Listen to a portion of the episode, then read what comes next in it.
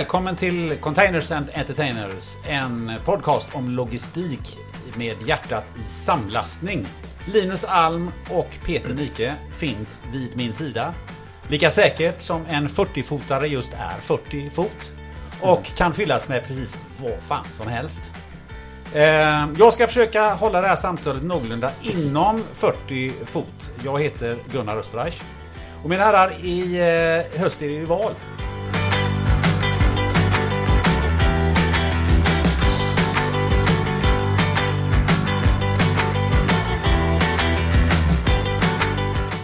Och idag ska vi snacka politik och logistik. Ska vi tala om vad vi röstar på nu?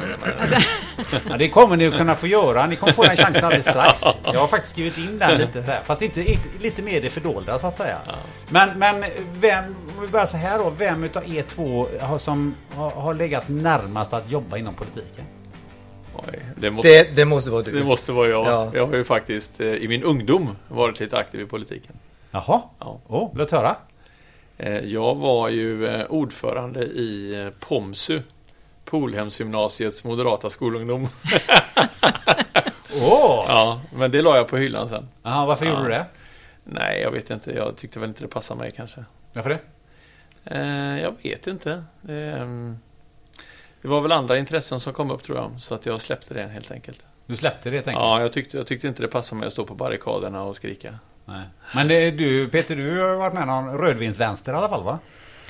Jag betänker min bakgrund från Värmland. Det var mest meka, eh, koka hemkört och eh, jaga brudar. Var det med det hållet? Vilket parti ligger närmast? Ja, exakt. Hur drar man den parallellen? Jo, vad heter du? Nej. Nej, jag är faktiskt en väldigt opolitisk person ska jag säga. Alltså jag, jag, jag, jag följer Du är med. mitt emellan. Ja, jag hänger med. Ja, Ja, du hänger med. Vad Ja, härligt att du hänger med. Det ska vi ju eh, kolla så småningom hur mycket du har hängt med. Ehm, men, men i framtiden, vi får inte se dig som ko- i kommunalfullmäktige i eh, Göteborg så småningom. Jag skulle bli väldigt förvånad om det hände faktiskt. Ja, ja. Men du sticker ut lite. Man, man är inte så många som har dunväst som omkring där. Nej, kanske inte. Jag kanske inte passar in där. Eller Ja, också så gör man det. Ja, men du startar ett eget parti, Containerpartiet. Ja, Ja. kanske. Alla får, ha- ska ha en egen container i trädgården. Eller? Jag kan fundera på det. Ja, jag funderar på det. Eh, Men eh, du sa det ju själv alldeles nyss, alltså, men jag, vi får ställa, jag får ställa en personlig fråga då. Det är ju val i höst och då ställer jag frågan vilket parti har ni aldrig röstat på? Ja, det finns ju många. Ja, som ja, man men ta aldrig har röstat på. Ja, ja. Ja, jag har faktiskt aldrig röstat på kommunisterna. Det har jag aldrig gjort. Nej. Nej. Peter då? Eh, ja, KD kanske inte inte min... Men du kommer ju från det inre Värmland, är de inte väldigt eh, religiösa Nu, där? nu, nej, du, du tänker på Småland gör du. Värmland är en helt annan sak. Alltså. inte det samma landsbygd som landsbygd? Nej, Värmland sitter man mest och törler. Törder? Ja, törder. Vad är det för något? Man, man, man Pratar. snackar pratar. Jaha, snackar. Okej, jag tror det var något annat. Jag tror det var något speciellt sätt att dricka hembränt på. Eller? Ja, men det kan vi ta sen. Ja, det kan vi ta sen. Ja, det kan vi göra. Ehm, nej, nu ska vi skärpa oss. Uh, containers and entertainers eh, ska ju snacka logistik och politik idag. Eh, Linus, eh, hur låter det? Har du några speciella förväntningar på, på dagens avsnitt? Mm, ja, eh, det, jag tror att vi kommer att bli lite eh, speciellt upplysta idag eh, när vi har en, eh, en gäst som kommer ifrån politiken och ifrån riksdagen. Det ska bli otroligt spännande att se de här parallellerna tror jag från att vi, vi befinner oss oftast i våran transport och logistikbubbla och så tror jag inte alltid att vi reflekterar över hur politiska beslut påverkar oss och, och transporterna i Sverige och i omvärlden. Så det ska, bli, det ska bli väldigt intressant att se hur, hur det kopplas samman idag. Har du några funderingar Peter? Ja, nej, alltså, du funderar på att eh, eh, hur, hur ofta diskuteras internationell transporter överhuvudtaget i riksdagen eller i svensk media eller i Sverige överhuvudtaget. Vi, vi i våran nisch, vi lever och andas i det här och, och för oss är allting självklart. Men nu under det här covid och, och när Ever Given fastnade i, i Suez så, så då blir det en väldig fokus på, på transporter plötsligt och, och, och, det tycker jag var intressant. Så, men det får vi höra av från våra gäster vad Precis. ser det. Ehm, för ehm, att eh, vi ska kunna få en bra diskussion här så har vi tagit hit en tvättäkta riksdagspolitiker. Eh, Välkommen Helena Gellerman eh, från Liberalerna. Tack så mycket. Du, du är talesperson för en väldig massa saker. Kan du ta och berätta det? Ja, jag sitter i trafikutskottet och för Liberalerna så är jag ansvarig för transporter. Jag är ansvarig för IT-frågor. Men jag är också har ett övergripande ansvar för alla klimatfrågor. Så det är ganska brett. Mm. Det är ju Det är perfekt kombo. jätteintressant. Ja, Ja, det är det är, det är, de är ju så kopplade. Eh, men du, om, om, om du bara presenterar kort din bakgrund. För vad jag vet så är ju inte du en så kallad sån här politikerbroiler som man brukar prata om. Du har ju faktiskt varit ute i det, i det riktiga arbetslivet. Yes. Jag, eh, jag är civilingenjör från Chalmers. Och eh, som, som sådan så har jag jobbat i eh, transportbranschen i 35 år.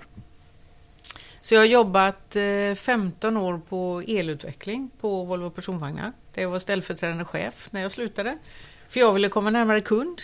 Det var min drivkraft. Och då ehm, så bytte jag jobb och eh, sålde bil i fyra år.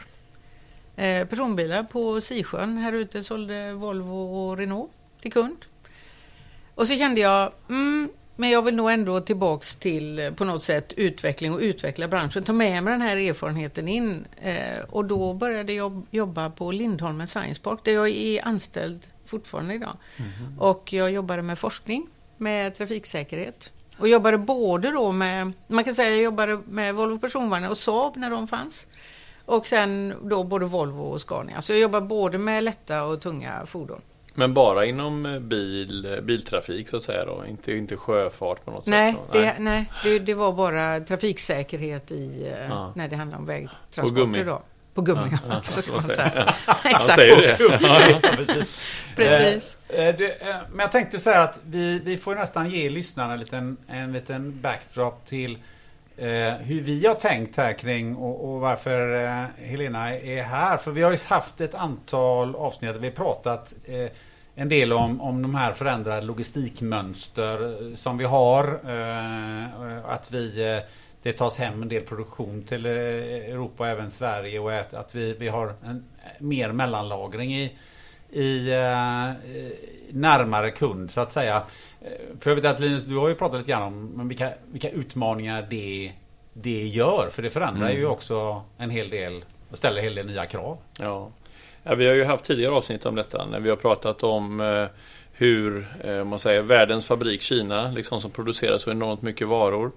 Eh, och eh, hur man under de senaste kanske 20-30 åren har byggt upp eh, just in time leveranser som ska både ut i butik och till fabrik. Och det är komponenter som ska finnas i produktionskedjan och liknande.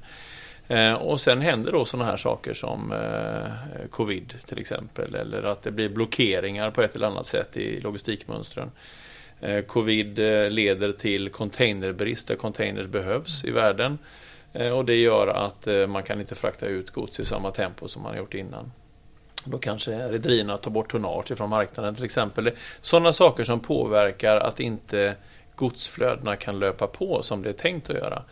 Och, och då blir det störningar. Och de här störningarna min känsla av att ha jobbat med det här i 30 år är att det, det, man har inte pratat så mycket om detta, i alla fall inte i media. Och det har inte eh, varit så uppmärksammat. Men först när fabrikerna står stilla eh, och eh, det börjar slå mot eh, ja, ekonomin generellt i landet eller att butikshyllorna står tomma och konsumenterna saknar varor. Då börjar man lyfta de här frågorna. Och det här är ju en förändring som vi är inne på nu med, med just klarar eh, eh, importörerna och de tillverkande fabrikerna av att ha den här typen av just-in-time-leveranser eller kommer man helt enkelt att vilja medvetet flytta produktionen närmare konsument och närmare fabriken? Eh, kommer det bli en förändring där vi tar hem mer produktion till Europa och hur påverkar det i sådana fall då logistikmönstren i Europa? Det, det är ganska stora eh, på, påverkningar om vi ska ha eh, produktionen, säg att, att en liten del, eh, 5-6 procent av produktionen, det vi importerar, tillverkas i Europa idag. Hur kommer det påverka vägnäten och, och utsläppen och liknande? Så att det har ju en, en stor rad påverkningar som man säkert pratar om inom i Sveriges riksdag och i EU såklart. Har du någonting att tillägga där Peter? Ehm, Nu vaknade han till där. Det var, det var den längsta meningen jag varit med om. Det tog aldrig Jag- slut. jag undrade, tänkte jag skulle svara när kort, bara punkten? Var är punkten någonstans? Inte ett kommatecken någonstans var det. Det var bara mal på. Ja, det var nog den längsta Men meningen jag har sagt. Linus, Ja. han, det märker du inte. Utan han pratar på ut och inandningen. det, det är lite... Jag kanske skulle bli politiker ändå. Grundförutsättning. Nej, men vad, vad jag tänkte på du, du sa, för du nämnde alltså, vi har ju levt eh, under covid två år eh, som alla i våran bransch självklart. Eh, eh med, med hur, inte bara hur sårbart men hur det slog, slog till globalt med, med eh, och, och jobbigt det har varit och, och försöka ta i containers och plast på båtar och allt det här. Och prishöjningar som var som liksom tiofalta, över tiofaldiga eh, kostnader och, och, och, och som på lök på, på laxen så blir en invasion, invasion i Ukraina efter det med, med allt vad det innebär med bränslehöjningar och sådana. Så att, alltså det här, det här med tre år det är helt Man ser enormt sårbarheten, ja. Man men ser sårbarheten på enormt sätt. hur, hur det har påverkat. Och nu, som du säger, nu märker jag alltså gemene man. Och shit vad dyrt det blir med, vad var de sa igår, Mm. pizzan. Som kommer gå upp liksom, kommer bara 200 kronor pizzan och allt. Men, nej, men allvarligt alltså. Det, Ja, ja. det, det, allt det. Och, och jag tänkte på det du sa att, att det, det är inte någon som har alltså, diskuterat det här för man, nu, nu var det tvärtom. Det här med just in time. Varför är man en dag för sen? Vad hände? Var, var, varför är det så för? Nu får du förklara dig. Och nu, nu liksom är det två, tre veckor förseningar. så det är ju vanligt alltså. Så att, ja. Men något som ju kommer påverka eh, mycket i Sverige det är ju den här eh, lagerbyggnaden och lagerut, terminalutbyggnaden som vi ser. Alltså den här mycket mellanlagring i, i, i Sverige som ju sen ska då transporteras ut på lite olika sätt. Vi kommer säkert in på det. Men eh, Helena, du sa till mig eh, vid något uppsnack vi hade att eh, eh, det gäller att skapa en infrastruktur som håller i Sverige. Vad, vad är en infrastruktur som, som håller i Sverige? Hur, hur ser en sån ut? Vad är viktigt? Eh, det är ju viktigt att eh, om vi nu tittar på de här transporterna så är det ju in till Sverige så kanske det främst är via våra hamnar. Ehm, och att där måste det ju finnas en bra infrastruktur som kan så det, det, det godset som kommer in till hamnen att det kan transporteras vidare ut i, i, eh, i Sverige och även ut genom ehm, ut genom hamnen då. Så att den infrastrukturen mellan järnväg och väg och hamnen är ju viktig. Eh, Men generellt, alltså vägar och järnvägar. ehm, Vi pratade ju mycket om det här med den nationella planen, infrastrukturplanen. Den är ju viktig att känna till. För att ehm, eh, den kommer att tas beslut om nu i juni. Och det är 900 miljarder som ska investeras i svensk infrastruktur. Ehm, och, och eh, främst är det ju genom väg och, och järnväg. Mm. Och där är det ju väldigt mycket runt att eh, upprusta eh, den, de vägarna vi har så att de håller. Och att de håller för tunga transporter till exempel. Man håller på och liksom eh, rustar upp hela vägnätet så de ska hålla för tyngre lastbilar, längre lastbilar så vi ska kunna ta mer gods. Det här med utsläpp och så. Mm. Ehm, Hur lång, ursäkta jag bryter Ja. in där. Hur lång tid, de är 900 miljarder, det är rätt mycket pengar. Eh, hur lång tid spenderar man det på? Eller eh, vad är- 12 år. På 12 år? Så man tar ett sådant beslut, man liksom reviderar den varje mandatperiod. Ja. Ehm, Så nu tar vi en och den kommer att vara från 2022 till 2033. Ja. Den som ska tas beslutas i juni. Och det som inte är med där, ja men det får ju vänta. Alltså det, det kom, och då fylls det på i bortändan om man säger så. Då pratar vi om 33 till 37. För ofta så skiftar man ju inte runt de här projekten. Nej.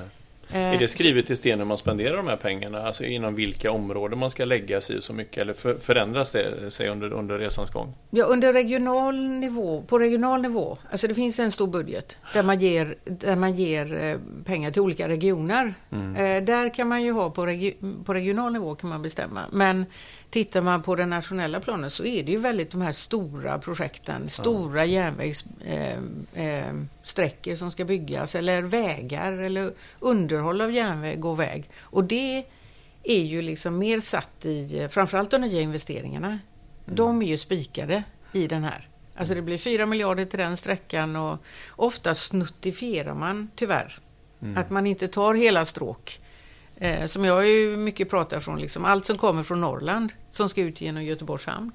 Alltså där borde man ju titta på vad behövs för att hela det stråket ska, eh, ska fungera. om man missar liksom, om man bygger det etappvis så tar det ju väldigt lång tid. Mm. Mm. Men man ska veta att det, från det att man har fått pengar så tar det tio år innan det, och i, i bästa fall. Mm. så att det är väldigt långa tidsperspektiv. Jag, jag kan tycka vi i politiken, vi har eh, i många beslut har vi väldigt kort sikt. Mm. Alltså vi, vi drar inte ut de här långa, vart är det vi vill eh, nå? Och hur kommer vi dit? Utan man tar många korta Är det inte beslut. väldigt svårt att förutse det också? För jag menar, vi lever ju i en sån föränderlig värld så det är väldigt, väldigt svårt att förutse hur kommer marknaden att te sig om 10 år, om 15, om 20 år. Liksom. Det måste vara väldigt svårt. Ja, men man måste samtidigt ha en vision. Vad, vad tror man? Och sen, något som vi driver det är ju att man har kontrollstationer. Att man liksom kanske vartannat år tittar. Behöver vi justera? Det kan Ja. man ju säga med reduktionsplikten som man håller på att revidera nu. Som handlar om bränsle och så. Mm. Eh, Men det som är intressant kanske runt den här nationella planen. Det var ju att för ett år sedan så tog ju vi, alltså eh, i riksdagen tar man beslutet, okej, eh, ni får använda 900 miljarder. Och sen är det regeringen som beslutar vilka projekt eh, som ska, väl ska komma in i planen. Mm. Och det är lite skiljer sig från våra nordiska grannländer för där har de ju en viss diskussion i parlamentet med alla partier. Men där ligger alla nya vägar och vägunderhåll och sådär så att transporterna ska fungera. Så den är, det är den viktigaste delen som händer på en mandatperiod. För, för jag tänker på det just det som du sa Linus, att eh, det måste vara extremt svårt att, att, att fatta beslut. Men vi hade ju Johan Trové här eh, som sa att det här kommer gå oerhört fort med all den här terminalutbyggnaden och, och, och jag menar det är de som inte är med om fem år, de är inte med och, Mm. och, och det här då. Och här pratar vi liksom 12-årsplaner och, och men samhället utvecklas ju inte på på det sättet. Det måste vara extremt svårt. Ja, och, och, och vi, vi drev ju också att man skulle ha en näringslivspott. Att man har en viss mängd pengar som man kan snacka med näringslivet. Kanske att man behöver en järnvägssnutt för att komma ut till en viss väg eller en väg Ja. behöver eh, liksom eh, det här utifrån. Det händer ju så mycket på de här 12 åren och det går ju inte att sätta allting nu Nej, vad som nej. ska hända framöver liksom. Man undrar vad det är, jag tänker så här utbyggnaden av logistikparker. Liksom. Det är ju nå- någonstans så kommer ju eh, behovet kommer från marknaden. Liksom, det är inte politiskt styrt på något sätt. Men Eh, eller, eh, eller hur, hur tänker man som politiker där? Är det att man försöker att eh, styra utvecklingen eller följer man med marknadsutvecklingen? Alltså, marknaden driver ju detta. Marknaden efterfrågar flera logistikcenter eh, och politikerna beviljar eh, mark och byggnadslov och sådana saker. Är det, är, det, är det så det går till? Eller är det omvänt? Att man som politiker ser att eh, framtiden är att vi kommer att behöva bygga ut mera logistikparker så man initierar de samtalen? Eller vilka, var börjar det? Vi ska ju ge förutsättningarna, men det är ju liksom marknaden, företagen och individerna, det är ju de som ska driva det och se till att Sverige fungerar och, och fixa jobb och, och sådär. Men Mm. vi måste ju se till att det finns vettiga förutsättningar som att det finns el, att det finns vägar och järnväg, eh, att tillståndsprocessen, man vill bygga nytt, att det, att det funkar liksom. Mm. Det tar ju jättelång tid idag och det är ju en stopper liksom i Mm. utvecklingen. Men om vi ska bygga ut nu då. Är det, är det järnväg eller är, är det vanlig väg? Eller vad, vad är, var någonstans kommer man lägga mest pengar och varför? Det är ungefär lika mycket pengar till eh, järnväg, om man nu ska mm, säga något mellan tummen och pekfingret då, både när det gäller investeringar och eh, eh, att upprusta och underhåll och sådana här saker. Ehm, och sen kan man väl säga att järnväg, eller vägnätet är ju så otroligt mycket större. Så vi har ett kraftigt eh, eftersatt vägunderhåll. Och det slår ju mot transporterna. Mm. Det är ju många som faktiskt inte kan åka eh, på vissa vägar. Och framförallt när man, de här stora vägarna, det är ju det som blir prioriterat för man tittar på hur mycket trafik går det på vägarna. Mm. Och då är det ju liksom de här mer ute på landsbygden, de vägarna, det, det börjar bli lite kris i, på de vägarna. Att där måste vi lägga mer pengar. Vill man inte försöka ta politiska beslut som får transporten att gå mera mot järnvägstransporter? Eller? Jo, det vill man ju i och med att det är mer energieffektivt om man säger Ja. så. Och, och framförallt när det gäller sjöfart. Ja. Som till exempel här i, i eh, Göteborg då, att det ska fungera med Göteborgs hamn. Mm. Eh, här muddrar man hamnen och, och här bygger man den här hamnbanan. Och sen, eh, och sen blir det stopp när det gäller Göteborg-Alingsås som är den värsta kapacitetsbristen i hela Sverige. Ja. Och ändå så bygger man inte blir ut den. Det finns inte ens i plan. Alltså det här, man borde ha en prioriteringslista. Vad är det som är viktigt för Sverige? För det Mm. på, jag har varit uppe i Norrland och pratat längs Norrlandskusten. Och de pekar på Göteborg och Alingsås. För att de ska få ut sitt gods Ja. till sina kunder. Apropå det vi pratade om. Eh, Men någonting jag tänker på är, är ju... Väldigt mycket kommer ju gå med lastbilen då. Eh, och och hur, hur ska lastbilarna ta sig fram? Eh, För eh, de står ju ändå för väldigt mycket av utsläppen. Mm. Ehm, man kan säga att ehm, elektrifieringen kommer gå oerhört fort. Sen har, bara sedan 2018 så har ju ellastbilar kommit, utvecklats och kommit. Detsamma med elflyg. Det, fanns, det började komma 2018. Det har exploderat alltså den här mandatperioden. Då. Och eh, tittar man på personbilar så är ju varannan bil som säljs idag, den är ju laddbar. Och liksom lastbilarna ligger ju lite efter och de är ju fortfarande för dyra så då måste vi gå in och stödja åkarna för att de ska ha råd att köpa dem. Men i förlängningen så kommer hela väg, alla vägtransporter att eh, elektrifieras. Och då blir det inte så stor skillnad Nej. mellan, mellan järnväg och, eh, alltså om du tänker utsläppsmässigt, för då kommer ju lastbilarna att vara utsläppsfria. Men, men när, kommer, när kommer vi dit? Du sa så här, varannan personbil som säljs är en elbil. Mm. När kommer varannan eh, lastbil, eh, även tyngre transporter, att vara en elbil? Jag ska se om jag kommer ihåg rätt, men, men jag tror någonstans runt eh, 2030 kommer det gått upp eh, mycket starkt. Om man tittar på vad Volvo och Scania tänker att de ska sätta på marknaden så kommer vi se en otrolig utveckling. Alltså proppen har ju gått ur eh, eh, personbilsmarknaden nu på bara de här tre åren. Eh, det var ju bara några procent eh, 2018 och nu är det 50 procent som säljs i elbilar. Då. Av nya bilar som säljs. Av ja. nya Sen ska bilar. ju alla, hela, Sen ska ju alla hela- bytas ut. sen ska det tar ju he- 20 år till liksom. Ja, Ja. exakt. Och det är ju därför som man behövde både elektrifieringen och bränslen som Ja. man ska byta ut då de eh, fossila bränslena. Mm. Och där måste vi ju se till att vi har produktion, någon som kan liksom producera de här biodrivmedlen eller fossilfria bränslen. Mm. Och det är jätteviktigt för, för om vi inte lyckas få igång den produktionen så kommer, ju, så kommer vi inte lyckas med hela den, alla de bilarna som finns på gatorna idag. Eh, för personbilar finns ju i 18 år. Lastbilar tror jag finns eh, 8-10 år åtminstone. De körs ju hårdare liksom. Ja, Eh, så, så det kommer ju ta, som du säger, 15-20 år innan hela flottan är utbytt. Mm. Men i förlängningen så kommer vägtransporterna och, ehm, eh, att bli elektrifierade. Och det är lite intressant. Jag pratade med han som är ehm, han är ansvarig för landtransporter i EU. Eh, jag åkte på tåget med honom. Eh, De gjorde en turné för att slå ett slag för, för, järn, eh, eller för järnvägen. Då. Och eh, han sa att ja, eh, järnvägen har kanske 15 år på sig att visa att man verkligen får till den här överflyttningen. För sen är vägtransporterna omställda. Och då, då, då har du ingen klimatvinst du kan räkna hem med järnvägen. Jag har tänkt på en sak, det kanske är helt fel. Men tillverkning av bilbatterier eller till lastbil eller för, för, eh, är inte det en väldig eh, miljöbov? Alltså för att de här, min, alltså de här metallerna som ska till, det hittar man inte var som helst. Att, det, att det bryts upp, att det är en miljöbov. Och sen när du ska kassera en sån bil, vad gör man med, med det? Alltså är, det, är, det också inte, är inte det också en väldigt miljöbov, de två grejerna?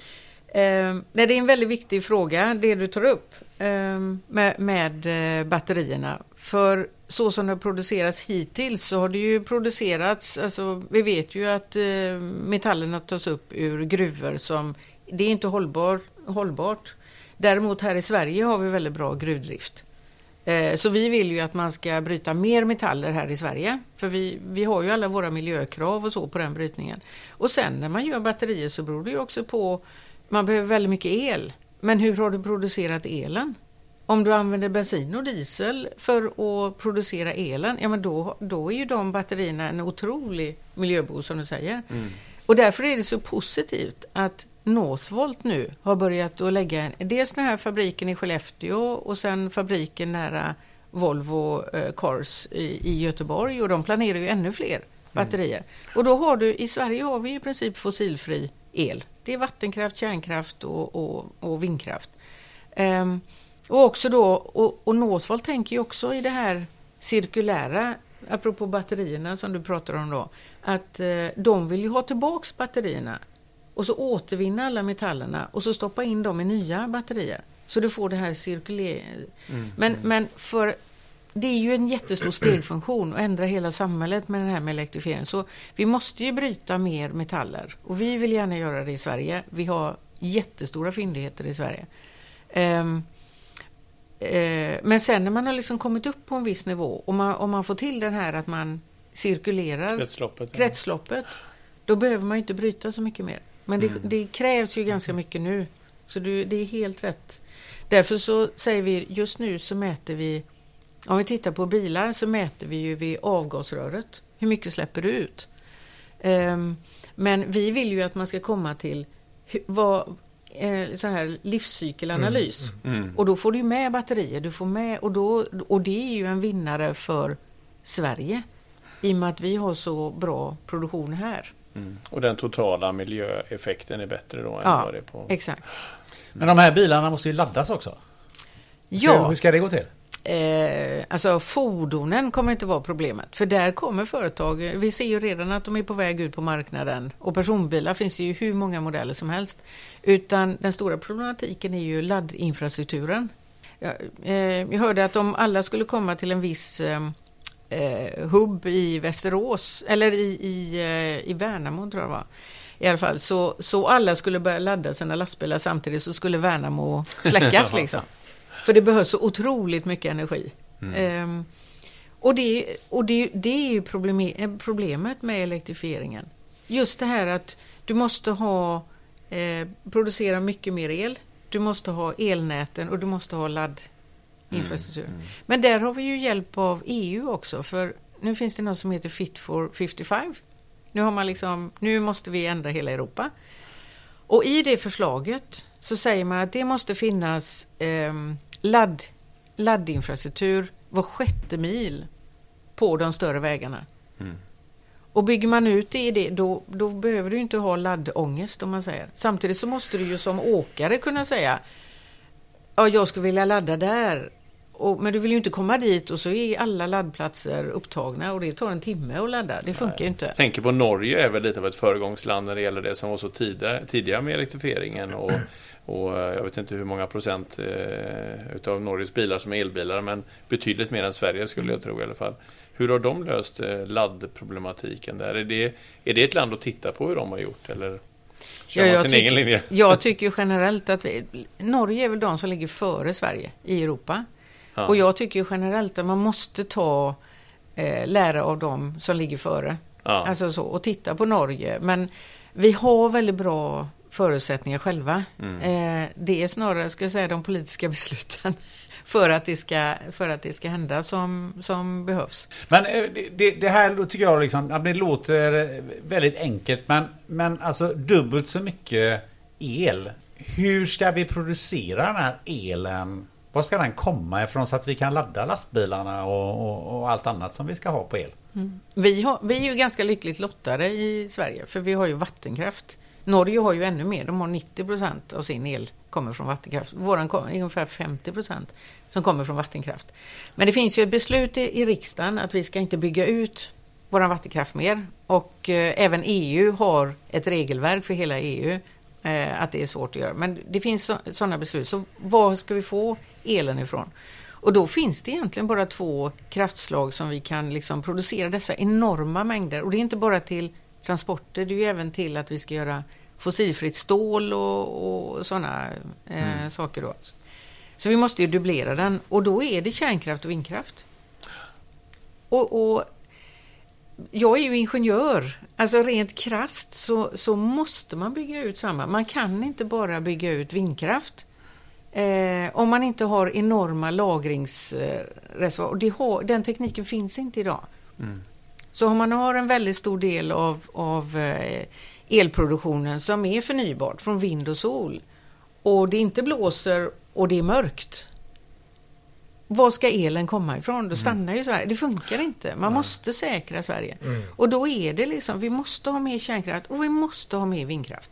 Det är väl någon form av fördelning mellan de energikällorna som du kan eh, förfoga över liksom, ja. och ha en bra, bra balans emellan. Det, ja, precis. Men det tar ju tid mm. att bygga ut. Mm. Det är ju det som är kruxet. Vi behöver ju energin idag. Mm.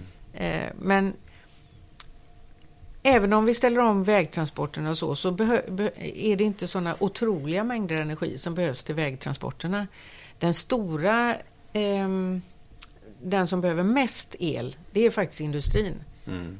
Som till exempel eh, om vi ska göra stål, eller fossilfritt stål så behöver stålindustrin alltså en tredjedel av all el vi gör idag.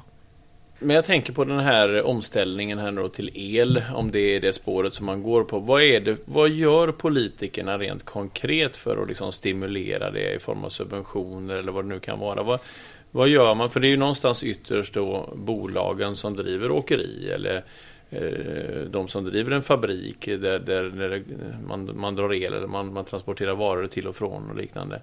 Vad gör man rent konkret för att stimulera detta för att få bättre fart på den utvecklingen? Om man tittar på transport, om vi glömmer bort personbilsidan då, men om man tittar på, på transportsidan eh, så får man ju se på de olika eh, delarna. Eh, fordonen, de är, kostar alldeles för mycket. Åkerierna har ju inte många procents vinstmarginal.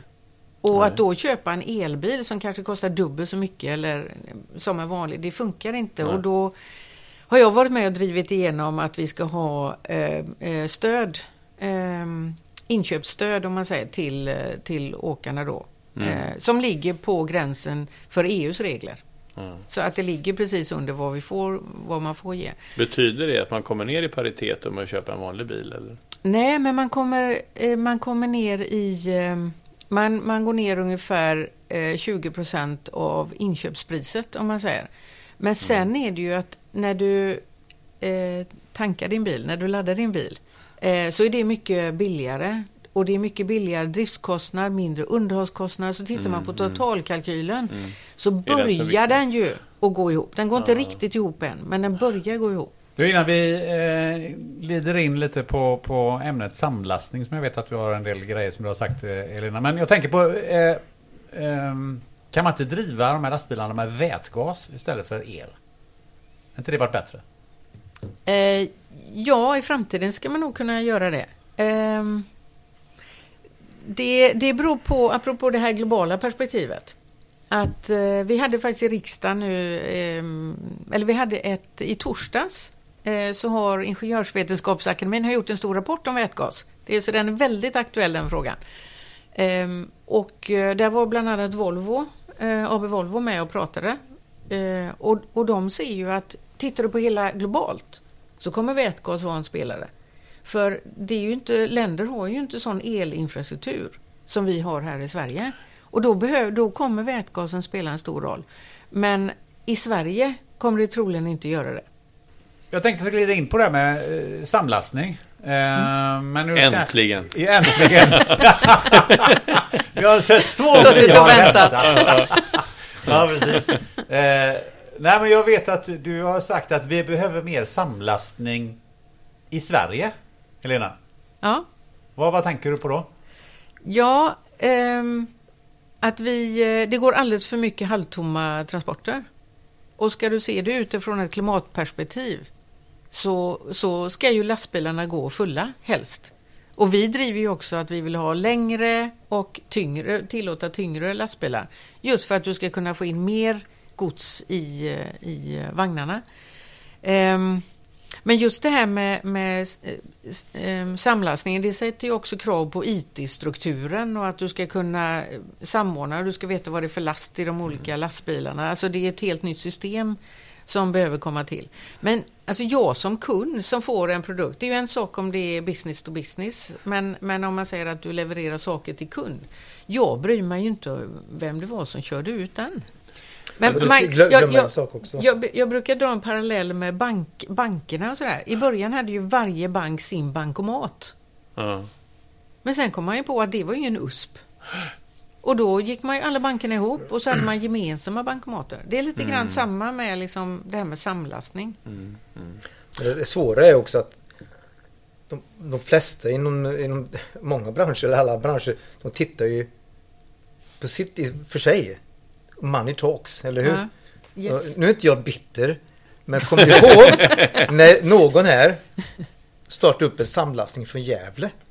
Ja, det kommer jag till och med jag ihåg. Ja, det jobbade jag som bara den med. Jag åkte upp till, eh, flög upp till Luleå och så körde jag hela kusten ner. För då tänkte jag att allt norr styckegods kör vi till Gävle och så sätter vi containers där så kör vi då till Singapore, New York och Colombo eller som är hubbar och så i världen. Och det var alltså av, eh, det var en bra idé för transittiden men det var miljön jag tänkte första. För det körs ju slingbilar alltså från norr hela vägen ner till Göteborg här Ja. Eh, och vi jobbar ju väldigt hårt med det och, och, ja. och det var väldigt bra på pappret men det föll på att money talks. För de bilarna som körde ner hit. Bil. Om, om, om jag lyckades med det här då fick de lägga ner den trafiken mer eller mindre.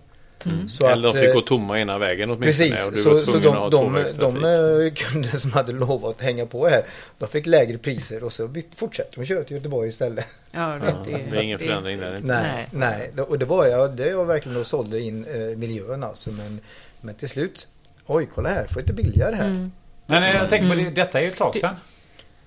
Du gjorde det här jävla... Ja, det här är nog en, vad kan det vara? Är det 15 år sedan? Eh, nej, Nej, så tio- länge tio sedan är det inte. Tio kanske. Tio i alla fall. Tio, ja. Ja. Mm. Men, eh, Men jag- har, har inte tiderna förändrats?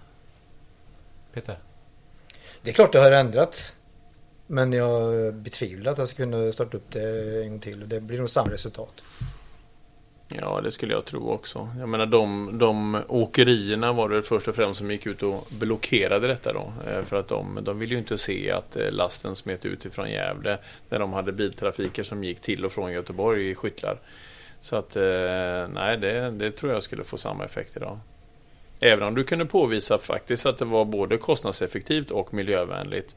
Så Och var det snabbare så, transttider. och snabbare transttider också. Men då sänkte de bara priserna för att motverka det. Liksom, för att det, Och så Det- gick det ett tag så höjde de igen. Ja, ja precis. Men det är, ner. det är väldigt intressant för det har kommit ett initiativ nu från järnvägsföretagen och åkeriföretagen där de har lagt ett gemensamt förslag. Där, och, där de ska samverka och eh, för åkeribranschen har svårt att få lastbils eh, eh, eller chaufförer. Mm. Ehm, och järnvägen har svårt att få till den här samlastningen ehm, på järnväg då. Och då har de liksom lagt fram ett förslag som de vill att vi ska titta vidare på. Det är att för de långa transporterna så ska man, så ska man titta på järnväg men att samverka mycket mer och, och sen distributionsdelen ska gå på lastbil då. Jag tror man kommer att se mycket mer av den typen av överlappande samarbete. För när vi ändå pratar om samlastning så är ju Alltså det vi sysslar med är ju också samlastning på översjö. Vi, vi, vi, vi samlastar ju gods som går till Singapore och i Singapore så samlastar vi med gods som kommer från hela världen som går till Vietnam. Liksom. Så att det, och allting handlar ju om att optimera eh, lastbärarna, liksom enheterna, få så bra fyllnadsgrad som möjligt. Så, så, så fort eh, en effektiv samlastning eh, kan kopplas ihop med bättre lönsamhet, då kommer det att ske. Det kan du se på rederierna. Varför samarbetar rederierna med varandra i olika konsortier? De lastar och slottchartar på varandras båtar för att öka fyllnadsgraden och öka intjäningen. Och på samma sätt skulle det kunna fungera här mellan järnväg och distributionsbilar som du säger, att man hjälper varandra och järnvägen tar hand om long haul och, eh, och distributionsbilarna den, den korta transporten. Absolut. Jag tänker på all e-handel, alla leveranser ut till dörrar och sådana här saker som eh, så den, ty- den typen av kopplingar tror jag vi kommer att se mycket mer av framöver också. Mm. Eh, ni sysslar ju mycket med sjötrafik eh, på Nordicon. Det är mycket containers på, på sjö. Eh, vad, vad, vad ser vi framför oss på, på sjö, eh, Helena? Ja, om man börjar på eh, liksom på de andra transportområdena så är ju EU väldigt tongivande. Ehm, men kanske framförallt på en, en högre nivå när det gäller sjöfart så är det IMO, alltså den, den globala organisationen för all sjöfart. Det sätter ju liksom eh, eh, hela regelsystemet för ja, de internationella transporterna. Och det måste ju EU också rätta sig efter. Däremot så, så en stor diskussion som är nu i det här paketet, jag pratar det här klimatpaketet Fit for 55, så pratar man ju om att lägga in sjöfarten i eh, det här handelssystemet för utsläppsrätter. Och det kommer ju påverka för då får man, då får man eh, då får man en viss mängd man kan släppa ut och släpper man ut mer så måste man betala. Och det kommer ju sätta press eh, på mm. hela systemet att man ska liksom förbättra sina fartyg och, och, och, så. Men här i Sverige så kan vi bestämma våra egna regler väldigt mycket i och med att vi har så lång kustremsa. Mm. Och till exempel detta med pråmar eh, driver ju vi i, i eh, riksdagen. Att eh, pråmar skulle kunna hjälpa till. Det kan ta ungefär, en pråm kan ta samma last som 60 eh, Tänker du på närsjöfart? Jag tänker på Göta kanal? Typ ja, den Göta kanal, Mälaren, alltså det här mm. Om du gör stora byggen i Göteborg så skulle du kunna istället för att ha massa lastbilar så skulle du kunna lasta över det på en prom och skicka liksom så. Men vårt inte... regelverk funkar inte för promar. Vi måste ändra det. det... Men, men, ligger det inte något förslag vet jag om man ska bygga ut slussarna upp i Vänern mot Vänern och sådär just för den typen av transporter eller? Jo, det är det. Ja. Eh, det, det, är inte direkt eh, pråmar, det är pråmar också, men, an, ja. anna, men liknande trafik. Jo, ja. det ligger ett sånt. Göta kanal. Ja, ja. Troll, troll, den, är, den är mer aktiv än Nej, men det är slussarna som, eh, alltså Trollhätte slussar, så finns det ett ah, ja. förslag. Ah, Göta älv menar du? Du menar inte Göta kanal? Alltså Nej, det är tvärs över... Nej. Ja. det är lite bredare än Nej, container. Fastnar 40 fot. Ja, just det. Det blir en ny sån här Swiss. Du tänker på den gamla filmen där Göta kanal? Ja, precis. Ja, man tänkte det. Ja. Det kommer där med en container. Hade du kommit vid din, eh, din eh, kanot där Peter? Eller var det kajaken där? Ja, Mitt i... Så kommer den först så här. En, en 150-fotare. Fast den är hälften så bred bara. Mm. Har det inte varit något? Och du ser mig som Göta kanal, han som kan ju... Ja, precis. Du vill... Så får jag en container på mig istället. Mm, det vill du inte ha. Nej. Nej, vi skiter i Göta kanal då. Mm. Ja. Ja, men Göta älv menar du va? Ja, Göta ja. älv och så ja. troll, eh, slussarna i Trollhättan och så. Tänkte, ja. För att komma åt Vänern och mm. komma åt all den... Eh, det är mycket bruk och grejer där uppe och den typen av transporter som går där. Men kör vi inte redan rätt mycket sånt eller varför? Jo, vi gör en del, men det kostar jättemycket. Det kommer vi in på en annan mm. Eh, sak. Hela kostnaden för eh, Alltså lotstrafiken och så kostar jättemycket som blir en stor del av den eh, trafiken. Mm. Det, alltså det är ett ganska komplext, sjöfarten är ett ganska komplext system med alla trafikavgifter och, mm. och eh, lotsavgifter. Sådana hamnar som ligger väldigt långt in. Det kostar det väldigt mycket för en lots att, um, att, att bistå hela vägen. Det är ja. många, många timmar. Och där tittar man ju på digital, att ta över det digitalt. Mm. Jag tänker på, på Sveriges hamnar om man tänker på Göteborgs hamn, Stockholms hamn och Malmö, Helsingborg och, eh, och så vidare. Vad, vad, gör man någonting från politiskt håll där för att främja den sjöfarten in och ut i Sverige? Kontra biltrafiker som kommer från, från, från Europa och upp eller ner. Ja, man, eh, det som man, eh, om man säger den, eh, jag pratar om den här nationella planen. Mm. Så i förra som man beslutade, som, var, som beslutades 2018, då la man in att man skulle muddra hela eh, Göteborgs hamn. Men, men det stora kruxet där, apropå att hjälpa sjöfarten, det är mm. ju liksom logistiken därifrån, in och mm. ut. Mm. Eh, och där bygger man ju ny hamnbana så att det ska bli lättare att få ut med järnväg.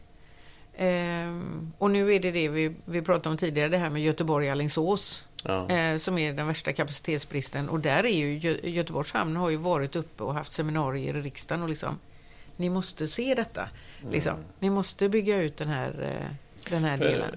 Bortsett från den infrastrukturen då som kopplar ihop hamnen med, med väg och järnvägsnät Eh, så är ju det man har hört historiskt är ju att Göteborgs hamn det är alldeles för dyrt att gå till Göteborg. Alltså för rederisidan då. Mm. Rederierna undviker att gå till Göteborg för det är alldeles för dyrt att gå hit upp. Och är det något där som politikerna kan, kan man, kan man stimulera det på något sätt om man vill ha mera fartyg som anlöper svensk hamn? De flesta hamnar i... eh, Alltså, eh, det är lite intressant för just hamnarna, de flesta hamnarna ägs av kommunerna.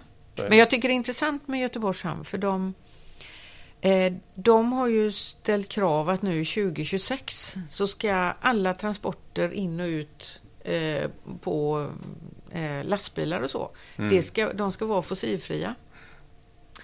Eh, Så de har ju samlat ihop ett gäng i, eh, i regionen med, med de lastbilarna och, och liksom så här, hur ska vi lösa det här? Och sen har de pratat med hamnar runt om i Sverige som också är intresserade av det här konceptet. De har även en systerhamn i, i eh, Holland Mm. som de har sålt in det här konceptet till. Så att det som går från Göteborgs hamn och dit, den hamnen ska också vara med gröna transporter. Så att ehm, de håller ju på att sprida ett koncept som gör att mycket av... De ställer ju krav då. Ska du in här så måste det vara fossilfritt. Och det ställer ju krav på hela, i och med att de är så stora. Mm. Ehm, och samtidigt så måste man ju, som du säger, man måste ju titta på vad innebär det här kostnadsmässigt? Ja. Vi måste ställa Det om, blir men det måste... att höra om det. Nästa, nästa eh, podcastavsnitt är ju faktiskt eh, med gästen Elvire Zanik som är hamnchef i Göteborg. Men jag tänkte också, ehm, alltså data kring just eh, miljöpåverkan och sådär. Kommer det finnas liksom att, ja men bolag inom transportbranschen eller om det är bolag inom tillverkningsindustri eller vad som helst. Måste som deklarera en viss typ av data så att, så att man som köpare kan se hur, vilken miljöpåverkan som just den här produkten har eller just den här tjänsten, transporttjänsten eller vad det är. Ja, om, om, man säger, eh, om man säger bara fordonen så finns det ju redan. Att man måste, alla personbilar måste ju, de certifieras ju och då mäter man ju hur mycket, de, hur mycket utsläpp de släpper ut. Och där kommer ju kraven att öka också när det gäller eh, på tunga fordon. På lastbilar och så. Alltså vad är det som kommer ut genom avgasröret? Men jag tänker vilken data som, så här, så här, Nord, låt säga Nordicon då, ska tillhandahålla när, man, ja men jag vill eh, ha 18 kubikmeter från eh, vad det nu är, inre Malaysia till eh, eh, Karlskoga. Det är ju inte helt okomplicerat om du pratar om en dörr-dörr-leverans från det. Malaysia till, eh, till Karlskoga. Liksom. Det är ju ganska så svårt att få ihop miljöpåverkan där men du kan ju inte ens kontrollera vad det är för bilar som kör i Malaysia såklart. Eh, så att, men, men det är klart att vi kan kon- kontrollera det på denna sidan här. Men det, Och, och sjöfarten kan vi ju på, till viss utsträckning också beräkna. Ja. Det vi. Vi, vi har ju en sån kalkylator. Mhm. Vi kan gå in på vår hemsida. Inte Malaysia dock. Inte in i Malaysia, men till, till Port Kelang med hamnen. Ja, från hamnen ja. Från. Karlskoga Ja, till Port Kelang hamnen. det kan du Det berätta. har vi. och Vi har ju på, på järnväg hela världen. Så den, den gjorde vi för ett par, par år sedan. Så att, eh, Den är distansbaserad. Mm. då. men det är lite intressant nu i EU så håller man ju på att ta fram en, en ny lagstiftning. Där man, vi brukar säga att EU är ju världen, eh, världens största miljöorganisation. Man försöker verkligen vara föregångare då. Ehm, och jag tänkte på det vi pratade om tidigare om att flytta produktion utomlands eller flytta hem produktion. Eh, nu håller man ju på att titta på en, eh, någonting som man brukar säga gränsjusteringsmekanism. Det är lite krångligt ord men ehm, då, då är det så att om du flyttar ut produktion eller om du importerar folk från, eller eh, produkter från utlandet och, och det har en större påverkan på miljön än vad en inhemsk inom EU då, Mm. kan man säga, produkt har. Så ska det vara en, en avgift på den. Baserat på skillnaden i klimatpåslag. Eh. Det här är Liksom. lite intressant. Ja, ja. Eh, så den kallas, eh, den förkortas CBAM, men vi, man, den kallas eh, gränsjusteringsmekanism. Och, det, och den är inte beslutad. Och där, där, är det, där är ju en sån sak som kan ha ganska stor påverkan var produktion hamnar. Ha, mycket spännande saker eh, som eh, sker. Herrar eh, Linus och Peter, någonting annat som ni känner att eh, eh, Som vi vill addera. som ni vill addera eh, just nu innan vi tar framtidsperspektivet och så småningom avrundar? Nej, inte, jag tycker jag varit inom ganska intressanta områden här eh, och jag, jag var framförallt eh, ganska nyfiken om det här med eh, just vad, vad produktionen, om den flyttas och så vidare och vilka effekter det får. Jag, vi var kanske inte riktigt inom den frågan. Vi kanske kunde addera någonting kring om en stor del av produktionen skulle flyttas ifrån Asien till Europa. Mm. Vilken påverkan får det på vägnät och, och tillgång på, alltså det är redan brist på åkare till exempel mm. och, och, vi, vi ska göra en omställning till ellastbilar och laddstationer och så vidare. Men om, den, om, om transporterna i Europa skulle öka med 10-20% på grund mm. av detta, hur klarar vi av det? Ja, det, det är svårt om mm. det går under väldigt, eh, om det sker under väldigt kort tid. Ja.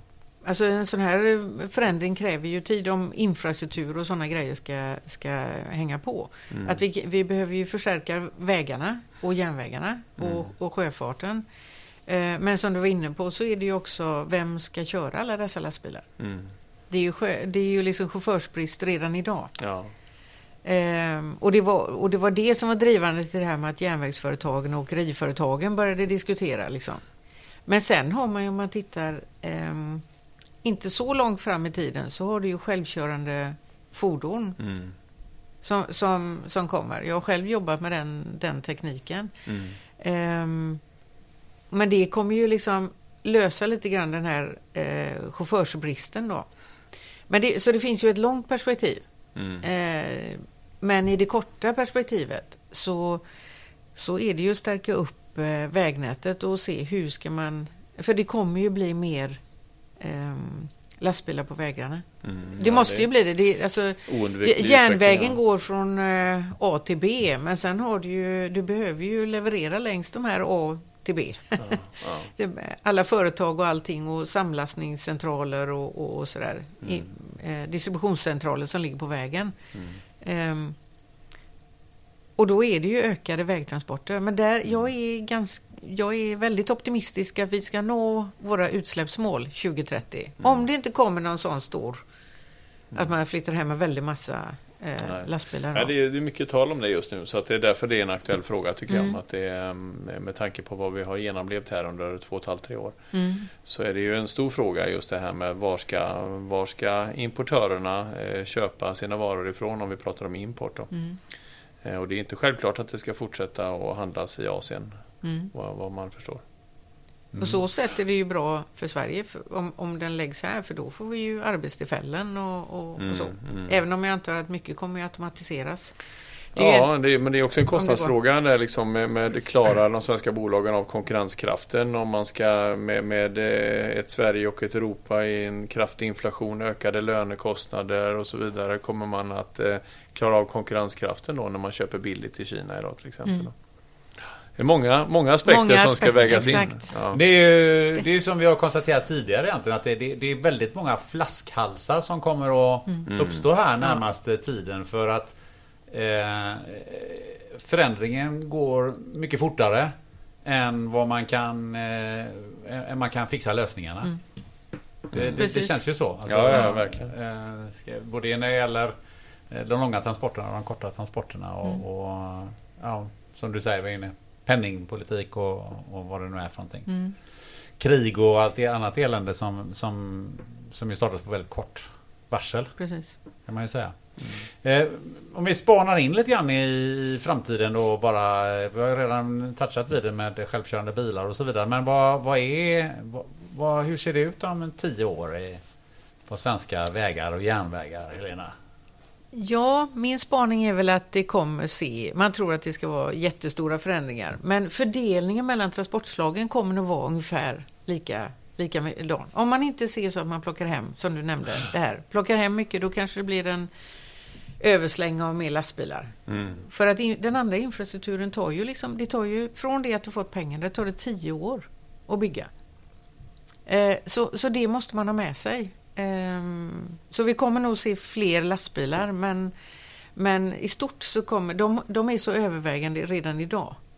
Om man tänker på transporter internt i Sverige. Mm. Annars är det ju sjöfart som är den stora eh, för export. Då. Mm. Eh, Och i och med att det blir fler lastbilar så måste vi öka underhållet och sådär. Om man, om man, vi måste se till och eh, se till att vägnät och järnväg fungerar. Men sen är ju den stora, den stora framåt här att vi måste se till att klara klimatomställningen. Mm. Alltså vi, vi måste göra det och då, som jag sa, liksom fartyg eller företagen och, och alla individer, det, är- det är de som gör jobbet. Vi från politiken ska bara se till att smörja lite här och lite där och se till att det funkar. Förutsättningarna liksom. finns. Förutsättningarna finns för, den här, eh, för den här omställningen. Då. Men det vi kan titta på det är väl eh, till exempel, ska vi göra den omställningen så måste vi se till att det finns fossilfri el. Vi måste se till och, eh, att det finns fossilfria bränslen, annars går ju pumppriset upp. Mm. Mm. Eh, det är sådana grejer där vi måste titta i tio år. Det är en bra fråga. Tio år, hur ser det ut då? Vad måste vi ta för beslut idag för att det ska funka? Och väldigt, väldigt mycket ligger på energisidan. Flytande bränslen på olika sätt till sjöfarten, till bilarna och så. Som ska ersätta bensin och diesel. Och, eh, och bunkerolja och så vidare. Eh, men kanske framförallt eh, elproduktionen. Ja. Så vi inte har den här berg och dalbanan som vi har idag, utan vi måste öka elproduktionen rejält. Det är väl de, eh, de riktigt viktiga besluten, om man säger, att- som politiken måste ta idag för Ja. att vi ska klara det om, om tio år. Och sen det här med självkörande bilar. Det, det, då har det ju kommit. Liksom. Men ökad produktion av el, är det det som ska till för att elpriserna ska gå ner? Det är väl, an, det är väl andra faktorer på kortare sikt som, som styr det? Eller? Ja, det blir ju det i och med att vi kan ju inte stegfunktion liksom börja. Alltså det är ju för varje vindkraftanläggning, det, det är ju en stegvis, det blir ju en liten del som man adderar på hela tiden. Mm, mm. Och kärnkraftverk tar ju eh, som minst 7-8 år att få till. Mm. Så det, det de här tio åren kommer vara tuffa. Alltså hur du ska få till den här... Eh, så i det korta perspektivet så är det ju vindkraft på land. Så kan man säga. Och trimma systemet på olika sätt. Ja. Men sen tar ju havsbaserad vindkraft och kärnkraft tar ungefär lika lång tid att bygga. Och då pratar vi om eh, 10 plus år. Och där tog ni båda ett beslut, och inklusive jag, att nu ska fan bli solpaneler på taket. Eller hur Peter? Ja, Åh fasen. Ja, Eller? Ja, Tänk, du tänkte inte ja, så? inte? Nej, jag, Nej. Ja, jag, Nej, du har den delen hos din kopp va? Nej, nej, jag har inga solpaneler. Har du inga solpaneler? Nej, nej. Fan, jag trodde du hade... Bergvärme. Du, du hade ju Nej. styrning och allting, men Ja, solpaneler... men inga solpaneler. Nej. Asså? nej.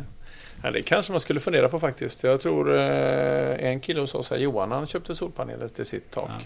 Klädde det med solpaneler. Det är en ganska stor investering i början, men det betalar väl sig om några år. Mm. Fem, sex, sju, åtta år kanske, så betalar du igen det. Och så får du gratis el till bilen. Gra- Gratis! Gratis el till Inte direkt bilen. gratis. För Nej, nej. efter investeringen. Ja, ja, ja. ja, underbart. Eh, innan vi wrappar upp där, eh, Peter Linus, någonting, någon reflektion eller någonting så här i, i, eh, på slutet? Någonting ni har funderat på? Jag har ju en sak som jag har väldigt svårt att släppa. Alltså. Ja. Och det är ju att tidigare så har du varit på mig om min träning, eller hur? Ja. Och jag är ju 54 år. Och nu breakar Elena idag här på mötet Fit for 55. Så jag såg en direkt relation här till... jag har inte kunnat släppa det. Fit for 55. Det, det är... Det var som att tala till mig på något sätt. Vi talar rakt Det är nu det gäller. Ja. Och, och jag har hört att du har varit extremt intensiv på nu när du köpt det här eh, kortet. Ja. eh, Gymkortet. Ja. Du har tränat som fasen. Sen Ja. de sista två, två och en halv veckorna. Nej, då har, jag, då har jag legat på latsidan. Jaha. Jag ska komma tillbaka nu. Nu ska det gå fit for 55. Ja, jag vet inte. Det var, jag fick en sån tankeställare här nu, så nu, nu åker jag nog till gymmet direkt efter det. Vad säger du Peter om det? Fit for 55? Eh, fit for 59. 59. Ja, det är, det är kanske en, en, eh, en intressant grej för dig. Fit for 59. Ja, Ja. det, där är jag. Det är kanske är där vi landar. Ja. Det är där du landar sen. Jag flyttar bara fram det år efter år. Så. Det funkar ju va? Ja. Eller hur? Det har jag gjort i tio år. Ja, ja precis. Eh, apropå det förresten. Eh, Linus, du fick ju smaka på lite nya chips sist. Har du ändrat dina chips eh, Nej, nej, tack för dem Gunnar, men det var, nej, de var, de var okej var de, men jag tycker, eh, jag tycker, jag tycker de andra är bättre. De var okej. Det var fan... eh, Det var så här finsmakarchips. Jag vet, jag vet, men jag, de var, de var okej, jag åt upp dem. Du åt upp dem här. Ja. Det var, de var sådär, men jag åt upp dem. Ja, ja. Och förresten ska jag till gymmet nu. Ja, det. Han måste ju ladda för Fit for 55 för att orka. Det är, det är sådana saker vi pratar om här i podden, Lilla för information. Det är vin, det är chips och det är träning. Ja. Ja, just det. Och så är det Förutom- någonting annat som Ja, vi kommer på vi- under tiden. Ja. Ja, men vi har, ibland har vi pratat om lamadjur. Åh, Nej, det har vi inte. Du har pratat om det. Hur många lamadjur man får in i en 40-fotscontainer. Ja. Eller hur många boxviner man får in, Peter. Ja. Ja. Ja, men nu är det ju vår, så nu är det inte så mycket vin. Nu är det ju öl som gäller alltså. Det är Öl? klart det. Kall öl, det blir ju till... Men du har ju deklarerat att du inte dricker öl. Vem har sagt det? Det har du sagt själv ju. Jo. Det, det, men det är myter som går om mig. Ja, han dricker bara boxviner. Ja men det här, det här är faktiskt... Det, ja men då, då, det, det är faktiskt bra Peter. Nu, nu breddar vi den här podden plötsligt. Och då kan du få eh, liksom, rekommendera så här, vårens och sommarens kalla öl. Vad, vad är, vi- vilken... Jag kan bara direkt säga att Eriksberg, den eh, slår det mesta alltså. Eriksberg? Ja, Är, det, är det så? det, den är god. Ja. Eriksberg är god. Vad håller du med? Ja, den funkar alltså. Annars är jag inne på Peroni, San Miguel. Oj, alltså de är oj, lätta oj, oj. ölerna. Jo, men det är ju alla ungdomar. Ja. Runt 20 de gillar Peroni. Ja, och så 54. Alltså fit, fit Fit, for, fit for 19. Vad säger du Helena? Dricker du öl? Nej, jag dricker ju inte öl, men däremot så kan jag häva öl. Oj, Jag är Oj. jäkel på att häva öl. från Ja, studenttiden. exakt. Ja. För min, eh, jag var i min faddergrupp så var Chalmersmästaren i, i ölhävning var min fadder. Så vi, när jag gick på Chalmers så var vi hemma i hans lägenhet och stod i hans dusch. För kan du inte häva öl, då sprutar det åt alla håll. Men när du har lärt dig, då går den rakt ner i magen. Oj, jävlar. Så jag Du häver en öl alltså. under fem sekunder. Tjopp, så är den nere. Det! Det har vi något att träna på. Fast då känner, då känner man ju inte smaken. Vi ju- Det, det tycker jag Det är bara får- effekten du vill åt dem. Precis. Och det tycker jag får bli eh, ett, av slutordet här. Det tycker jag var en, en, en fantastisk fakta. avslutning. Helena Gellerman, ett stort, stort tack för att eh, du ville joina oss i den här podden. Tack så mycket. Eh, Tack så mycket. Tack så mycket. Och eh, eh, Linus, vad brukar du säga som avslutning? Ha det bra till nästa gång kanske. Ja, jag, det kanske brukar det- alltid, jag brukar inte säga samma sak som Peter Nej, gör. nej, nej, nej, inte samma Nej, sak. nej, jag du säger, brukar variera det. Men, ja. men Peter har ju två avslutningsord här. Tackar, tackar. Och sen då? Rött är gött. Underbart. Tack ska ni ha för att ni har lyssnat. Ha det bra.